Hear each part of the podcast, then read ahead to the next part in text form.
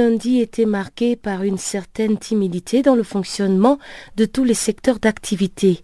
En effet, Raila Odinga, candidat malheureux à la présidentielle, avait appelé tous les sympathisants de l'opposition kenyane à rester chez eux en signe de deuil pour les 16 personnes tuées après l'annonce de la victoire d'Uru Kenyatta. Raila Odinga, qui rejette toujours sa défaite, n'a pas une bonne stratégie selon l'analyste politique Dr Ilunga Kalala c'est une attitude qui n'est pas, appropriée par rapport à l'évolution de la chose, à l'évolution de la situation elle-même. Il y a les canaux juridiques qui sont prévus par la loi électorale. S'il veut contester les résultats, il passe par le même canal juridique.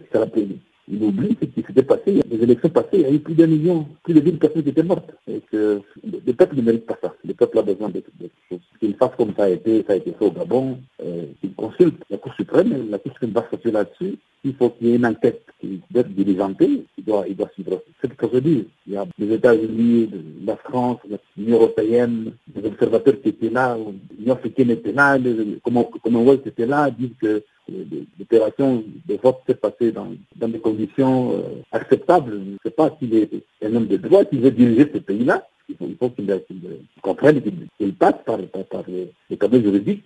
S'il a raison, il a raison, il n'a pas, pas raison. Ce n'est pas normal de demander encore à la population qui a souffert lors des élections passées de gréver dans, dans, dans des conditions économiques qui sont les plus difficiles demander au peuple de ne pas aller travailler, ce n'est pas ça la résolution du problème. Mais d'un peuple qui va, qui va pas travailler doit, doit ses factures à la, fin du mois. Donc, l'Africain doit comprendre qu'il y a, y, a, y, a, y a une façon de contester ces élections-là. Il y a la base juridique, je pense que ce serait la meilleure. Faire le contraire, c'est vraiment faire preuve d'une politique et vouloir euh, diriger un pays avec cette attitude-là qui est tout à fait régressive. Ça ne sert à rien. Voilà. Est-ce que Raila Odinga a vraiment le choix? Parce qu'on a vu qu'il a parlé de piratage informatique avancé dont les preuves ont été malheureusement euh, rejetées par les différentes missions d'observation. Alors, est-ce que euh, on n'est pas confronté à un chef de file de l'opposition qui se retrouve un peu accablé, un peu coincé? Il ne peut pas forcément faire recours aux moyens constitutionnels afin de pouvoir euh, contester ses résultats et peut-être qu'il ne lui reste plus que la rue. Oui, mais il ne faut pas aussi oublier l'élément, ça fait la quatrième fois qu'il a voulu être, pour moi, voter président de la République, n'a pas su. Parce qu'un et de deux, il y a l'âge, il a 112 ans. Je ne sais pas ce que la, la, loi elle-même prévoit en, termes d'âge. S'il y a une limitation d'âge, il se voit accablé, comme, viens de dire. Mais il doit être un responsable politique. Les preuves, les preuves, ce n'est pas à lui de prouver qu'il a des preuves, mais non. Il y a la voie, la voie légale qui est là. Quitte à la voie légale de, de statuer sur les cas, il y a des preuves réelles. Donc, il ne appartient pas lui en tant qu'individu. Maintenant, il dit qu'il y a des preuves. Non, c'est une façon de mettre en péril encore cette démocratie. Et vous le voulez ou non, euh, les Kenyans, les Kenyans c'est un, peu de référence pour, l'Afrique en, termes, de l'économie. Les Kenyans évoluent. Il faudrait maintenant penser qu'à ses propres intérêts, ne pas privilégier l'intérêt national. Je crois que, je crois que se défend. L'important, c'est que, franchement, toute la communauté internationale lui demande une seule chose, qu'il ait recours aux voies, aux constitutionnelles. Et que, le moment venu, euh, la voie constitutionnelle va déterminer s'il y a eu ça ou pas. Il faut qu'il commande des enquêtes. Il est, il est aux abois. C'est une attitude, moi, personnellement, que je condamne. Ce n'est pas en, voulant mettre le, pays en fin et en feu qu'on va résoudre le problème. C'est tout non. Et ça, nous devons transcender nos propres allégeances pour privilégier l'intérêt national s'il est réellement un homme politique et responsable, je crois qu'il faut qu'il fasse euh, des recours constitutionnels peut prévus par les lois du pays respectif. Et après ce refus de capituler, cet appel à la grève, à la mobilisation de ses partisans, quelles options lui reste-t-il afin qu'il sorte de cette élection la tête haute? Non, il doit, il doit être responsable, il doit être responsable. De il va sortir dans la rue quand Bien. Une chose qui vraie, si réellement il y a touché. Donc, euh, on se pose une question. Maintenant, là, quand les, observateurs eux-mêmes, d'une façon unanime, disent que c'est le, le, le qui a été voté. Mais euh, tricherie, donc, on remet en cause tout, même les niveaux d'observation, mais si il y a tricherie tel que lui le dit, ça pose un problème pour les organisations des élections d'Afrique. Donc, je crois qu'il y a, il y qui un peu de l'eau dans son vin. Il saisisse, comme tout le monde le monde, tout le monde veut qu'il saisisse euh, la Cour constitutionnelle fasse, et que si la Cour constitutionnelle est conséquente par rapport à elle-même, je crois qu'elle elle prouvera et démontrera, démontrera qu'il y a, eu, qu'il a eu, qu'il y a eu euh, tricherie. Et si maintenant la Cour constitutionnelle démontre qu'il y a eu tricherie, donc le rôle des observateurs internationaux n'a plus de sens. Donc la seule voie qui reste, c'est celui-là. À moins qu'il choisisse lui-même la voie d'une agressivité. Et là, c'est va aller vers la révolution, un coup d'État, mais ce serait franchement, je ne sais pas. Mais la, véritable voie, qu'il faisait d'abord la, la Cour constitutionnelle, parce que ça, c'est prévu dans, le le du pays. C'est la meilleure, la plus souhaitable, et la, plus raisonnée, et la meilleure pour le moment. Au Mali, le président Ibrahim Boubacar Keïta a poursuivi pendant le week-end écoulé ses consultations sur le projet de référendum constitutionnel. Il a reçu les leaders traditionnels et religieux qui l'ont appelé à sursoir ce projet. Même son de cloche du côté de l'organisation ne touche pas à ma constitution qui promet une désobéissance civile à partir de mercredi. C'est une épée de Damoclès qui pèse désormais sur la tête du président malien mais Ibrahim Boubacar Keïta n'a pas l'intention de céder à la pression. Bien au contraire, il entend poursuivre ses consultations avec toutes les forces vives de la nation cette semaine. Pour le président malien, le dialogue et la concertation demeurent les seules alternatives pour résoudre les multiples crises auxquelles le Mali est confronté. Pour Ibrahim Boubacar Keïta, il est clair qu'une révision constitutionnelle s'impose mais le texte proposé par le gouvernement, bien que déjà adopté par l'Assemblée nationale, fait l'objet de vives contestations. Le front du non par la voie de la plateforme Ante Abana, qui signifie touche pas à ma constitution, a durci le ton en lançant au président un ultimatum qui va expirer le 15 août à minuit. Passé ce délai, le front prévoit une désobéissance civile. On se demande si le président malien fera comme son prédécesseur Alpha Omar Konaré, qui avait dû renoncer à ce même processus de révision constitutionnelle à cause du peuple. De son côté, le camp qui soutient ce projet n'a pas l'intention de se laisser faire. Il prévoit aussi des manifestations de soutien au président. La campagne de désobéissance civile pacifique et respectueuse de la loi sera lancée après le 15 août et elle n'est pas anticonstitutionnelle selon Brehima Fomba, juriste membre de la plateforme. Avec cette menace d'ultimatum, les leaders religieux, les familles fondatrices et les chefs de quartier demandent un sursis du projet de révision au président Ibrahim Boubacar Keïta.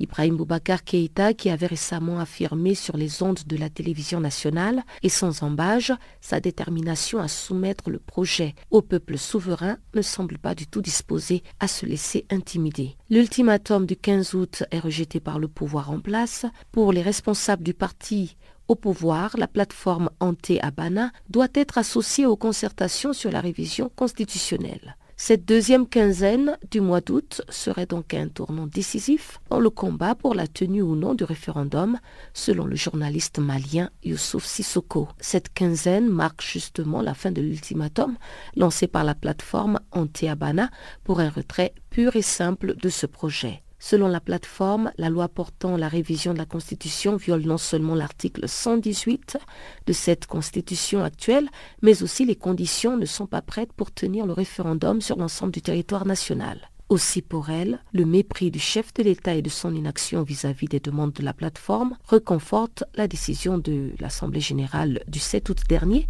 qui appelle donc à d'autres manifestations après le 15 août. Le confrère malien évoque aussi un éventuel tête-à-tête avec les principaux acteurs de la plateforme à l'issue duquel une décision finale sera communiquée au peuple.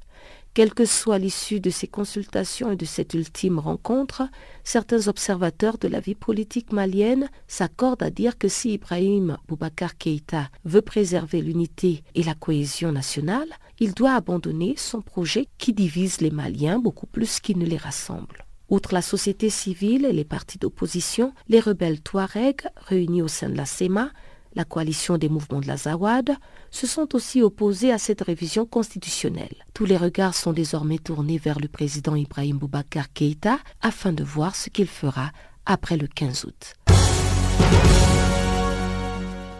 Et parlons justement du Mali, la coalition des mouvements de la Zawad, qui rejette aussi cette révision constitutionnelle, argue qu'elle ne correspond pas à l'accord de paix d'Alger. Mohamed Ag Ataï, chargé des droits de l'homme à la CMA, revient sur les points cruciaux de l'accord d'Alger qui autonomise les régions du Mali. Nous gardons la crédibilité des partenaires politiques crédibles disposés à, agir dans le centre de la paix. Donc, ce qu'il faut surtout euh, comprendre dans, la, session actuelle, c'est qu'il faut bien savoir que ce n'est pas la CMA qui refuse de signer. La CMA a déjà communiqué euh, euh, que les peuples a signé. Ce n'est pas ça le problème. Nous, on avait dit au milieu, écoutez, vous êtes membre signataire de l'accord. Vous avez droit à, à 200 éléments dans les MOC. le gouvernement a, droit à 200 soldats de Nemok. Envoyez vos 400 éléments, venez avec nous à Kidal, avec nos éléments, les restes sera cantonné quelque part et vous ferez la, sécurité de la, ville de Kidal. Mais ce n'est pas ça qui les arrange, parce que ça, ça les exige à rentrer dans un processus équitable avec la partie de la CMA. Donc le gouvernement déjà, il sait qu'avec la milice, il fait 400 éléments, mais nous, ça ne nous dérange pas, il peut être 1000 éléments. Ça ne nous dérange pas. L'essentiel, c'est qu'on sait comment réagir lorsqu'ils vont aller vers d'autres situations. L'essentiel, c'est qu'ils veulent faire appliquer cet accord-là et que l'ONU est là pour veiller à ce que ce soit appliqué. Mais ils ne sont pas de cette logique. C'est assez facile de respecter l'accord. Mais ce sont les projections politiques qui les dérangent parce que dans cet accord-là, il y a des choses que le gouvernement a signées juste pour ne pas rester sans signature. C'est-à-dire qu'il dit tout le temps, bon écoutez, l'accord c'est juste une décentralisation, mais nous, nous savons que s'il respecte l'accord, chaque région aura prochainement son conseil, euh, son conseil régional, en fait, euh, son assemblée régionale, avec un président de l'assemblée régionale qui est élu par suffrage universel direct et qui devient le chef de l'exécutif régional. Alors, quelque part, la Constitution doit toucher à ça. Ça veut dire que euh, c'est une forme d'autonomie qui ne dit pas son nom. Qui hmm. permet à chaque région d'avoir son propre assemblée régionale. C'est l'accord qui le dit, donc le président est élu et le gouverneur de l'État, c'est-à-dire le représentant de l'État, le gouverneur ne sera plus gouverneur dans la région. Il sera uniquement représentant de l'État. Et il aura un contrôle uniquement a posteriori des actions que, vont poser, que va poser le conseil régional. Quelque part, ce sont, des, ce sont des avancées politiques énormes qui vont permettre à chaque région de s'auto-gérer à la base, mais ça, ce n'est pas ce que le gouvernement sous-entend. Le gouvernement sous-entend à ce que tout de suite, on fait les autres intérimaires juste pour faire l'impression qu'on les a faites. Elles n'exécutent rien. C'est qu'elles sont là juste pour la photo. Et après, le gouvernement revient et on, amène l'armée et l'État. Et après, on fait comme, comme ce qu'on veut. Ce n'est pas ça. Un accord, c'est un ensemble de, de, de, process qui doivent suivre, qui doivent être respectés. Les autorités intérimaires sont elles qui doivent préparer le fichier électoral. Elles doivent préparer le retour des réfugiés, c'est-à-dire qu'elles doivent préparer les terrains, les conditions de retour avec les ONG internationales, pour aller voir les sites de retour des réfugiés, voir est-ce que les sites sont assez préparés pour accueillir les, les écoles, les centres de santé et tout ça, la réparation de tout ça. Il y a un fonds qui est déjà alloué à cela. 10 000 milliards de francs CFA sont déjà prêts pour permettre à, tout ça d'être exécuté. Bon, les partenaires ne sont pas prêts, mais les partenaires sont déjà acquis pour donner ce fonds-là, mhm. pour préparer. C'est qu'elles doivent aussi préparer la loi électorale localement, c'est qu'elles doivent le découpage territorial. Comment on doit prochainement faire les élections, les circonscriptions euh, électorales qui vont être fixées. Elles doivent aider à à ce que la Constitution soit bien révisée. Le gouvernement, dans, l'accord, il est prévu de réviser la Constitution du Mali. Mais cette révision, elle doit prendre en compte les, dispositions de l'accord. Mais le gouvernement veut utiliser l'accord comme argument pour modifier la Constitution dans l'esprit de renforcer les, pouvoirs du chef de l'État, sans respecter les dispositions de l'accord. Parce que l'accord, il dit beaucoup de choses. Il passe sur la question de la il faut que, il faut que cette question soit soulevée dans l'accord. D'aussi crise anglophone au Cameroun, la diaspora continue à crier haut et fort que c'est une réalité qui ne devrait pas tarder à se faire accepter.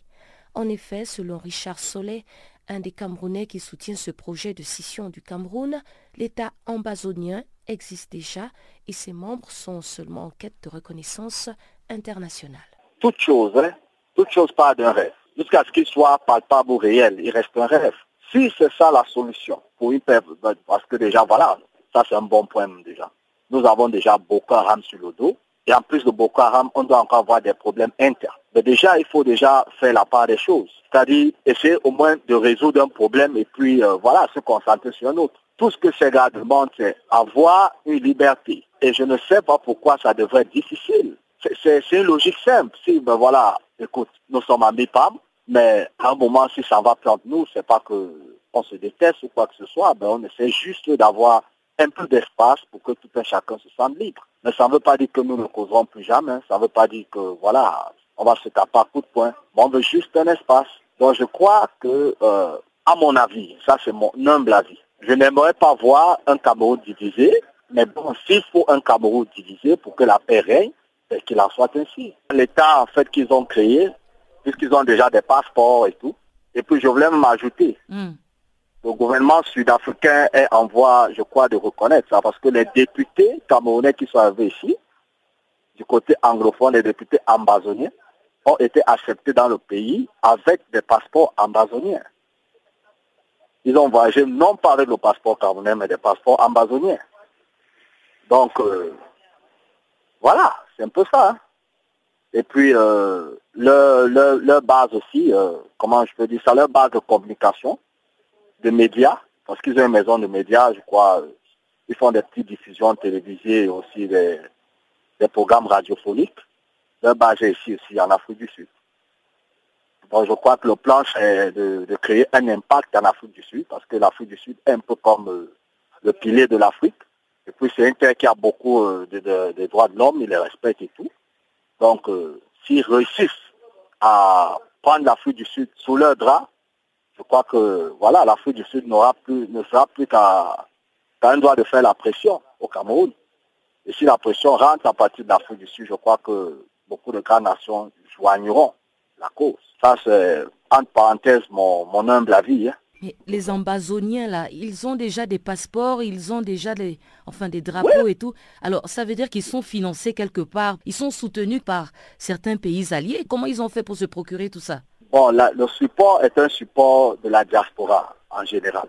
La diaspora anglophone, parce que c'est déjà assez organisé et objectif. Donc, euh, ils forment, ils forment euh, un genre de caisse, des fonds, ils, prennent, ils mettent des fonds ensemble et puis voilà, ils soutiennent tout en étant dehors, ils soutiennent le, le dedans qui est le Cameroun. Je crois que c'est comme ça que ça se passe. Parce que même ici, l'association ici, ils font des réunions, ils, ils s'asseyent, ils voient comment euh, opérer, ils mettent des plans d'action. Je crois que voilà, c'est comme ça qu'ils opèrent. Euh, c'est qu'il y a déjà une république qui existe en fait. Elle est bien là. Je vous dis, on a des passeports, on a des actes de naissance, on a un drapeau, on a même des tenues militaires avec des militaires qui se font. C'est plus que ce qu'on pense. On pense ça superficiellement, mais je, peux, je puisse vous assurer que c'est vraiment lourd. C'est lourd et profond. Donc, euh, d'ici peu, peut-être d'autres seront surpris, d'autres ne seront pas surpris, mais moi, avec ce que je sais, ce que je vois, je sais que c'est du. Que euh, la meilleure solution, c'est qu'on règle ce truc à la mienne, donne aux anglophones ce qu'ils veulent, séparons le Cameroun s'il le faut, s'il faut la paix, on sépare, on met les nouvelles constitutions et puis voilà, on travaille. On a fait plus de 33 ans avec ce Cameroun uni, ben, il n'y a, a aucun résultat. Aucun, aucun, aucun résultat. Donc pourquoi ne pas aussi essayer autre chose? Pourquoi? Ça pourrait se faire, on le fait et puis on voit ce que ça donne. Dans cet élément qui arrive maintenant, vous allez suivre l'interview que Brian Newbert, le directeur de la communication du bureau régional du département d'État, a accordé à Jacques Kouakou ce lundi lors de son passage ici à Channel Africa. M. Newbert revient sur le dernier forum de l'AGOA qui s'est tenu à Lomé au Togo la semaine dernière. Il parle de l'essentiel à retenir sur cette rencontre qui s'est penché sur l'avenir des échanges commerciaux entre l'Afrique et les États-Unis. Le forum de l'AGOA à Lomé, Togo, euh, a été superbement organisé. Il s'agit des réunions entre les officiels des États-Unis et les 38 pays euh, éligibles. Oui. Alors, il y a eu beaucoup de choses qui ont été dites là-bas. Euh, les Africains, avant cette rencontre, même disons, à la primeur de l'élection du président euh, des États-Unis, Donald Trump, beaucoup avaient peur, beaucoup d'Africains se posaient des questions. Est-ce que vous qui avez suivi cette rencontre, vous pensez que les peurs et les angoisses des, Africains ont été levées lors de cette rencontre? Tout à fait. Les, les réunions ont été très fructueuses y compris le chef de délégation américain de, euh, qui s'appelle l'ambassadeur Lighthizer, et c'est lui le représentant des États-Unis euh, pour le commerce extérieur. Il a pris contact avec euh, plusieurs, des nombreuses homologues pour faciliter encore notre partenariat avec les pays africains en termes économiques euh, investissement et commerce. Oui, alors c'est vrai que quand les techniciens se rencontrent, il y a beaucoup de chiffres qui sont donnés, il y a beaucoup de choses qui sont dites, mais pour l'Africain lambda qui nous écoute en ce moment, est-ce que les États-Unis restent toujours aux côtés de l'Afrique en matière de développement, en matière d'échange commercial? Tout à fait. Je crois que le partenariat entre les États-Unis et les pays africains est, est, très fort, mais il y a toujours euh, des défis L'année passée, les exportations d'Afrique hors pétrole ont été 4,2 euh, milliards de dollars. Ça, c'est déjà une, chose euh, qui est très bonne, mais il faut euh, doubler, éventuellement tripler ces chiffres. Et l'objectif et la création des emplois en Afrique et, ça c'est à la base du, développement économique. Oui, mais alors dites-nous euh, quelle est la différence dans la politique euh, commerciale des États-Unis avec l'Afrique? Quelle est la différence dans la politique du président Trump? On sait que le président Obama avait demandé à plus de renforcement dans ce sens. Bon, vous, le soulignez que les États-Unis restent toujours côté de l'Afrique, mais est-ce que la politique du président Trump est différente de celle du président Obama, par exemple? Il y a toujours certaines différences de, priorité. Je pense que ce qui est euh, essentiel euh, actuellement, c'est que le partenariat euh, actuel va dans les deux directions. Bien sûr, les pays en voie de développement africains doivent exporter pour se développer. Le, marché des États-Unis est ouvert, la porte est ouverte. Euh, également, il y a pas mal de sociétés américaines, entrepreneurs américains, qui s'intéressent à exporter vers les marchés africains. Et donc, euh, ça, c'est également quelque chose à, faciliter la, la, commerce dans les deux directions. Hmm. Dernière question sur ce point de la Goa. Euh, quelles ont été les, réactions des pays africains qui étaient réunis là-bas et quels ont été les rapports avec euh, leurs homologues euh, américains qui étaient là? Est-ce que les discussions étaient franches? Est-ce qu'il y a eu des fois où ça a été un peu difficile de votre avis? C'était très franche. ça fait maintenant 16 ans, donc nous avons une très grande expérience. Au début, on dit que peut-être les pays, les économies africaines n'ont pas été prêts à vraiment euh, en profiter de l'AGOA. Maintenant, ils sont prêts. Chaque euh, pays, tous les pays, ils ont leur propre plan d'action et c'est du côté américain, c'est pour nous les accompagner. Les entrepreneurs euh, africains tout seuls, ils sont forts, mais ils ne peuvent pas tout seuls accéder à, exporter vers les États-Unis. Donc, par exemple, il y a un bureau de USAID en Afrique de l'Est qui actuellement aujourd'hui sont à, Las Vegas avec plusieurs sociétés de l'Afrique de l'Ouest à une exposition euh, de textiles et habillements qui s'appelle euh, Magic. Et donc, mm. ils vont, vont chercher des, des vendeurs, des partenaires pour, pour exporter vers les États-Unis. Et nous entrons dans la deuxième partie de ce magazine des actualités avec le bulletin économique. Barthélémy Nguesson est à la présentation.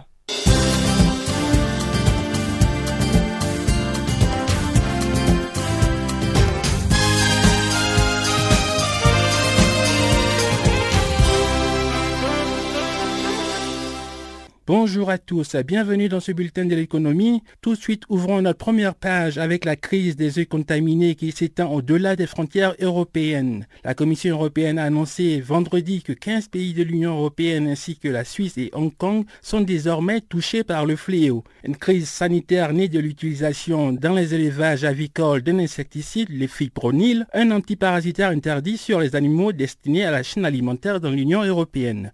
Sous le feu des critiques de ses voisins européens, la ministre néerlandaise de la Santé confie que les Pays-Bas reconnaissent que des erreurs ont été commises dans la gestion du scandale. Une réunion de crise de l'Union européenne est prévue le 26 septembre prochain.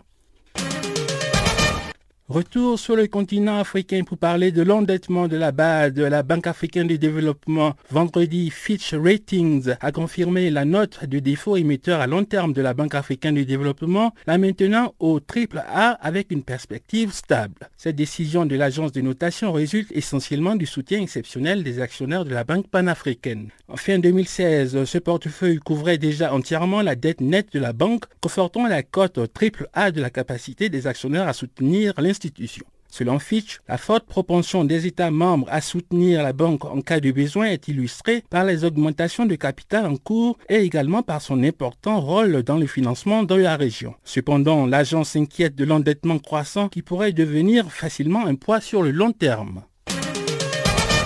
Au Togo, 38 pays africains au sud du Sahara, leurs partenaires américains se sont retrouvés à Lomé du 8 au 10 août pour évoquer l'avenir de la GOA, la loi sur la croissance économique en Afrique. Trois jours de forum pour faire le bilan du dispositif qui exonère près de 6500 produits africains de droits de douane aux États-Unis. C'est la toute première rencontre dans le cadre de la GOA depuis l'arrivée de Donald Trump à la Maison-Blanche. Les Américains se sont voulus rassurants. Pas question de remettre en cause la GOA. Ce qui était au cœur des discussions, c'était trouver les moyens de doper les exportations africaines vers les États-Unis. La GOA a été mise en place en l'an 2000. Les exportations africaines vers les États-Unis ont fléchi depuis 2013 à cause du repli des ventes du pétrole. Il a fallu diversifier les exportations et privilégier les produits agricoles. Pour encourager les initiatives des entreprises, l'Union économique et monétaire ouest-africaine mettra des kits d'exploitation des opportunités de la GOA à la disposition des populations désireuses d'échanger avec les États-Unis. Cette loi sur la croissance et les opportunités de développement économique en Afrique va prendre fin en 2025 et d'ici là, la Côte d'Ivoire entend profiter au maximum de cette facilité sur les huit prochaines années.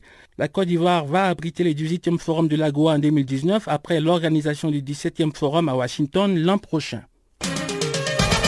Le Gabon a largement réussi son émission d'obligations internationales de 200 millions de dollars. L'opération du 7 août dernier est passée discrètement, mais malgré un niveau d'endettement projeté à 62% de son produit intérieur brut en 2017, le Gabon est parvenu à séduire le marché international des capitaux. L'opération arrangée par Deutsche Bank a reçu un taux d'intérêt de 7% à l'ouverture des offres avant que ce dernier ne redescende à 6,85%, les souscriptions ont atteint un montant global de 600 millions, même si la République gabonaise en est tenue à un besoin initial. Au-delà du niveau d'endettement du Gabon, les investisseurs ciblant l'Afrique suivaient attentivement l'élection présidentielle à risque au Kenya et le vote de confiance du président Zuma en Afrique du Sud. Le Gabon semble avoir bénéficié de plusieurs éléments positifs. L'accord trouvé avec le FMI lui a donné de la marge sur la gestion de son équilibre extérieur. En plus de cela, les investisseurs continuent de montrer de l'intérêt pour des obligations souveraines avec des taux de rendement supérieurs à 5%. Au Cameroun, dans la perspective de l'organisation de la Coupe d'Afrique des Nations en Cannes 2019, le président de la République, Paul Biya, a donné son accord mardi pour l'attribution à l'entreprise américaine Prime Potomac. Cette attribution concerne les travaux de réhabilitation de quatre stades d'entraînement et de l'hôtel Benoué à Garoua. Prime Potomac devra aussi construire un hôtel 4 étoiles dans la même ville. À la suite de cette décision, Ben Modo, président directeur général de Prime Potomac, a indiqué au cours d'une conférence de presse à Yaoundé que la candidature de son entreprise a été soutenue par l'administration américaine face à huit autres concurrents. Ben Modo a souligné encore que les différents marchés des Garois seront financés à hauteur de 26 milliards de francs CFA par Exim Bank USA, le taux d'intérêt de 2,56%. Les stades seront illuminés grâce à l'énergie solaire. Chacun des sites va disposer d'une mini-centrale solaire. Les stades et les deux hôtels seront livrés en octobre 2018. Ce sera à huit mois du début de la canne.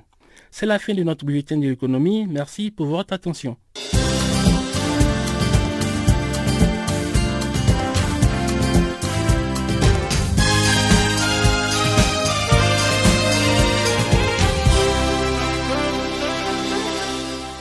En République démocratique du Congo, la société civile du Nord Kivu évoque la confusion entre matière électorale et matière politique.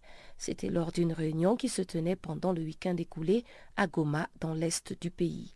Les détails dans ce reportage de Gisèle Kaimbani, notre correspondante à l'est de la République démocratique du Congo. Matinée électorale à Goma, à l'est de la République démocratique du Congo, ce samedi 12 août, la société civile claque la porte. Étienne Kambale, rapporteur de la société civile Nord Kivu, précise que la matière traitée par le membre de la CENI, Commission électorale nationale indépendante, était comparée à celle d'une matinée politique et non électorale. Nous, les organisations et la coordination provinciale de la société civile, après avoir reçu l'invitation de la réunion qui s'organise ici au Full Gospel et qui a un format de cadre de concertation, c'est ce que nous ne sommes pas en train d'observer. Nous nous disons que ça, c'est plus un cadre plus politique que de nous donner ce que la population du Nord qui vous réclame. La population du Nord qui vous réclame un calendrier clair qui, pour organiser les élections en décembre 2017 et pour avoir des autorités légalement établies du fait que la plupart ont dépassé leur mandat. Raison pour laquelle nous nous retirons des assises et nous attendons que la CNU nous communique un calendrier clair par rapport à ce sujet. Le secrétaire exécutif provincial de la CENI Nord Kivu semble minimiser et insiste que la société civile était bel et bien présente. Hubert Kassiwa. Nous avons vu la jeunesse. La jeunesse fait, fait partie de la société civile. Nous avons vu dans la salle le clergé. J'ai vu l'association des mamans. La société civile pour nous, c'est une grande partenaire. Et donc, nous les avons invités et ils ont répondu à notre invitation. Et nous disons merci à tous ceux qui ont répondu à notre invitation pour partager l'information électorale. Les participants à ces assises de Goma étaient venus de Kinshasa, de Goma même et de Bukavu au Sud Kivu, occasion pour le secrétaire exécutif professionnel de la CENI Sud Kivu de rappeler le caractère financier sur le coût des élections à RDC que dans d'autres pays de l'Afrique. Maëche Godans. En RD Congo, nous attendons enrôler 42 millions d'électeurs. Nous sommes déjà à 38 700 000 électeurs. On y va hein, euh, à pas de géant. Et la jeunesse doit retenir que nous ne sommes pas n'importe quel pays. Au Togo, on compte 680 000 électeurs. Au Gabon, on compte 600 000 électeurs. Dans ce pays-là, un électeur coûte 8 dollars par électeur dans toutes les opérations sur le processus électoral. Chez nous, un électeur ne coûte que 3 dollars parce que nous n'en avons pas suffisamment de moyens. Donc c'est un challenge et le pays doit vaincre. Et il doit vaincre avec sa jeunesse. Et la jeunesse doit comprendre qu'avec euh, les documents que nous avons remis, notamment à la jeunesse, elle doit les pénétrer pour que demain, elle ne fasse plus et ne danse pas à gauche pendant qu'on est en train de danser à droite on doit y aller ensemble. Cette matinée intervient pendant que la jeunesse célèbre la journée du 12 août, journée internationale de la jeunesse, au cours de laquelle elle exige aussi la tenue des élections avant la fin de cette année 2017. Guy Kibira est le président provincial de la jeunesse au Nord Kivu. Nous demandons à la CENI de produire le calendrier électoral le plus rapidement possible conformément à l'esprit et à la lettre de l'accord de la Saint-Sylvestre pour apaiser des tensions politiques et sociales. Tout s'est clôturé plus tard dans l'après-midi et les participants à ces assises, société civile, majorité présidentielle et opposition, ont été informés de pourquoi les élections ne pourront pas être tenues avant la fin de cette année 2017 par la Commission électorale nationale indépendante. Depuis Goma, Gisèle Kaimbani pour Canal Afrique.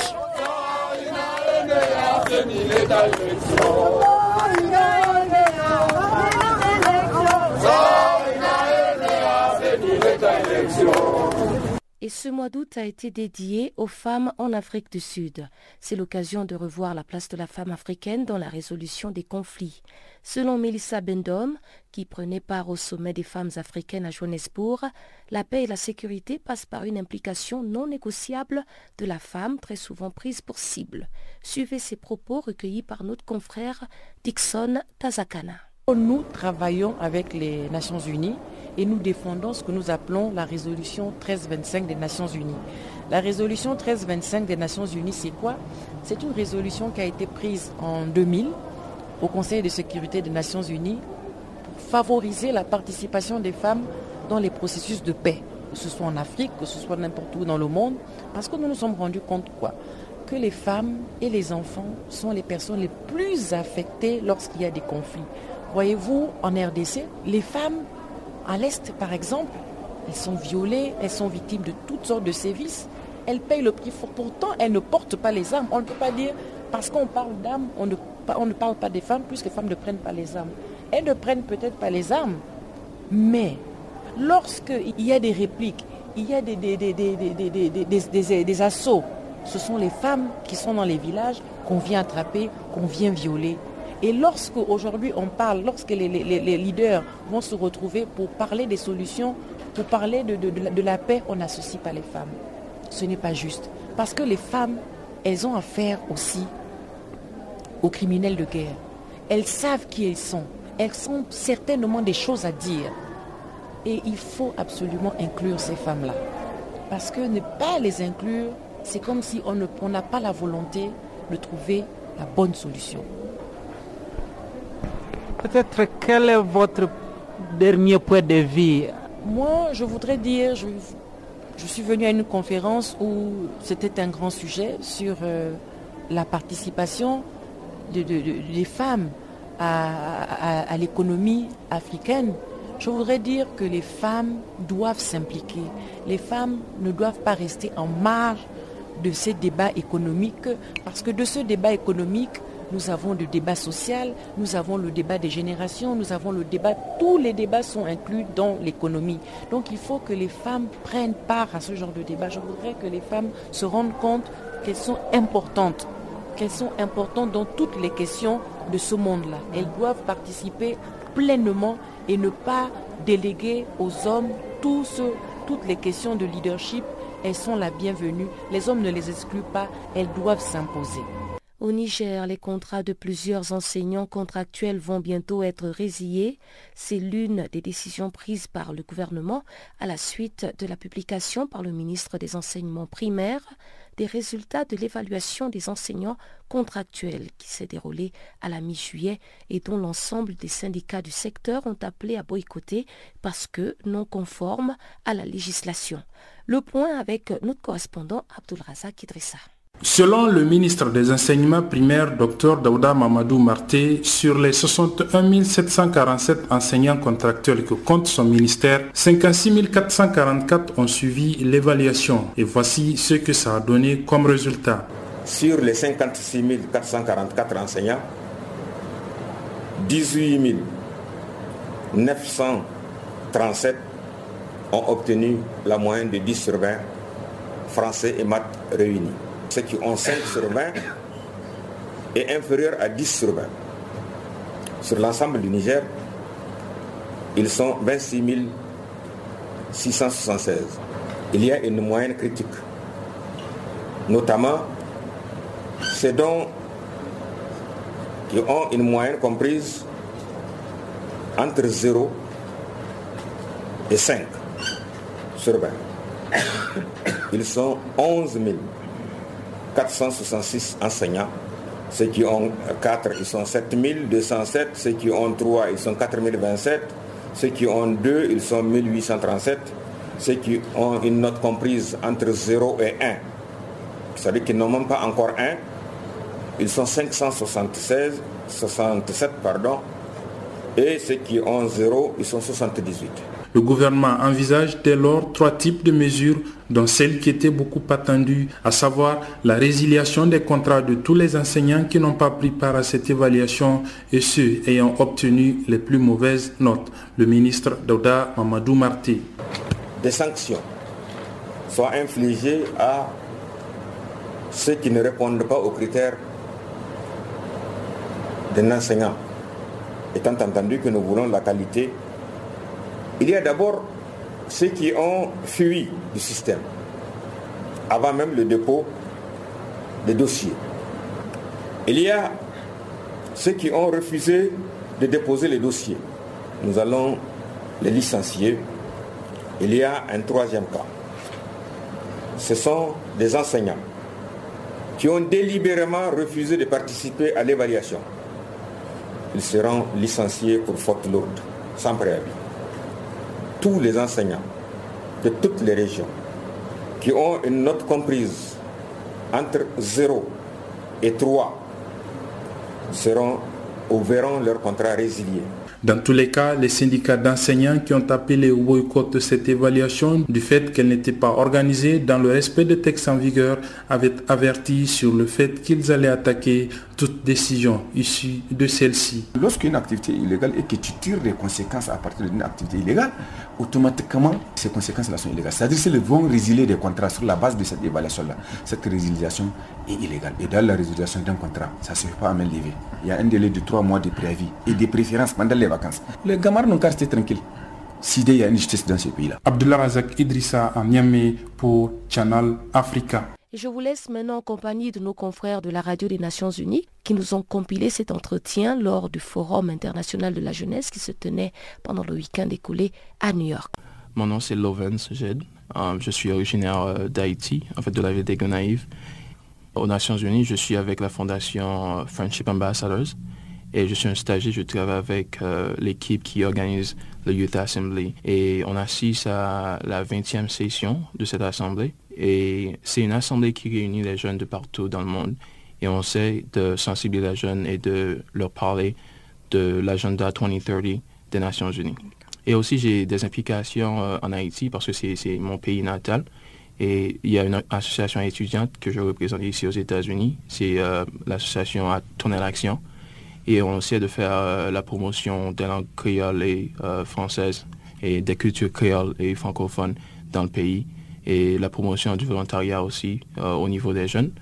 On, a fondé l'association en 2012 suite euh, au tournoi de terre qui a frappé la capitale, Port-au-Prince et aussi la ville voisine. À ton avis, qu'est-ce que c'est le plus grave problème que la jeunesse fasse aujourd'hui? Je pense que les jeunes, il n'y a pas un problème auquel les jeunes font face, mais je pense que si les jeunes ont plus accès à l'éducation pratique à des stages comme moi j'ai eu accès au niveau de la fondation pour apprendre des, euh, des gens qui sont plus expérimentés. C'est quelque chose qui serait très euh, bénéfique pour le monde en général et pour des communautés euh, plus spécifiques.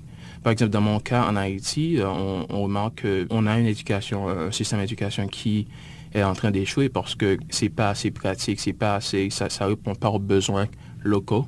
Donc je pense que les jeunes doivent mieux s'intégrer dans le statu quo pour avoir des connaissances plus pratiques, plus euh, concrètes. Parce que l'éducation, c'est pas juste apprendre dans une salle de classe, c'est aussi euh, avoir des stages, c'est aussi apprendre de l'autre, c'est aussi euh, découvrir soi-même. Et je pense que si on essaie de développer un système qui encourage les jeunes à apprendre des plus grands, des plus expérimentés, ce serait très, ce serait un premier pas vers le succès pour notre monde en tant que tel. C'est quoi, à ton avis, l'importance d'avoir cet euh, événement de la jeunesse à l'ONU? C'est quoi le, rôle que la jeunesse peut, avoir pour euh, le, futur? C'est notre 20e session pour le Youth Assembly et on essaie, comme je l'ai dit tout à l'heure, on essaie de, motiver les jeunes à, appliquer ou à atteindre c'est l'objectif que l'ONU euh, s'est fixé pour 2030. Euh, Et en 2030, les jeunes qui sont aujourd'hui 21, 22 ans seront euh, des adultes bien matures et ce sont ces jeunes-là qui vont être en train de décider pour l'avenir du monde, pour le futur de nos enfants. on veut commencer à motiver ces jeunes-là dès aujourd'hui et aussi à les encourager à prendre des décisions qui vont contribuer à l'achèvement de l'agenda 2030. Et euh, grâce à la fondation euh, Friendship Ambassadors, on motive ces jeunes-là un peu partout dans le monde. Cette euh, session, on a reçu des jeunes de plus de 110 pays. Et c'est une grande diversité linguistique. Et c'est aussi une représentation de ce que c'est les Nations Unies, de ce que c'est l'unité et de ce qu'on veut être le futur pour le monde et un succès de l'agenda 2030. Qu'est-ce que tu rentres avec toi euh, de cet euh, événement de Qu'est-ce que tu as appris de ces jours, de cette semaine? C'est ma, ma troisième fois avec euh, le Youth Assembly. Et je pense que, en, tant qu'immigrant et vivant ici aux États-Unis, cette assemblée, c'est une manière pour moi d'apprécier ce que c'est la diversité, la diversité linguistique, la diversité culturelle en général, et aussi de, d'être inspiré par des jeunes comme moi, des jeunes qui pensent pouvoir faire quelque chose pour le monde, quelque chose de positif, et qui vont faire quelque chose de positif pour le monde. Et en tant que jeune, à chaque fois que je vois quelqu'un de mon âge, quelqu'un qui pense comme moi, qui voit le monde comme moi, ça motive à atteindre mes objectifs et aussi à contribuer au succès de, l'agenda 2030. Et cette troisième fois, ce que j'espère euh, tirer de, de l'Assemblée, c'est c'est euh, cette motivation-là que j'ai que j'ai eu la première fois, la deuxième fois. Cette motivation, cet euh, encouragement et aussi euh, l'espoir que demain sera mieux.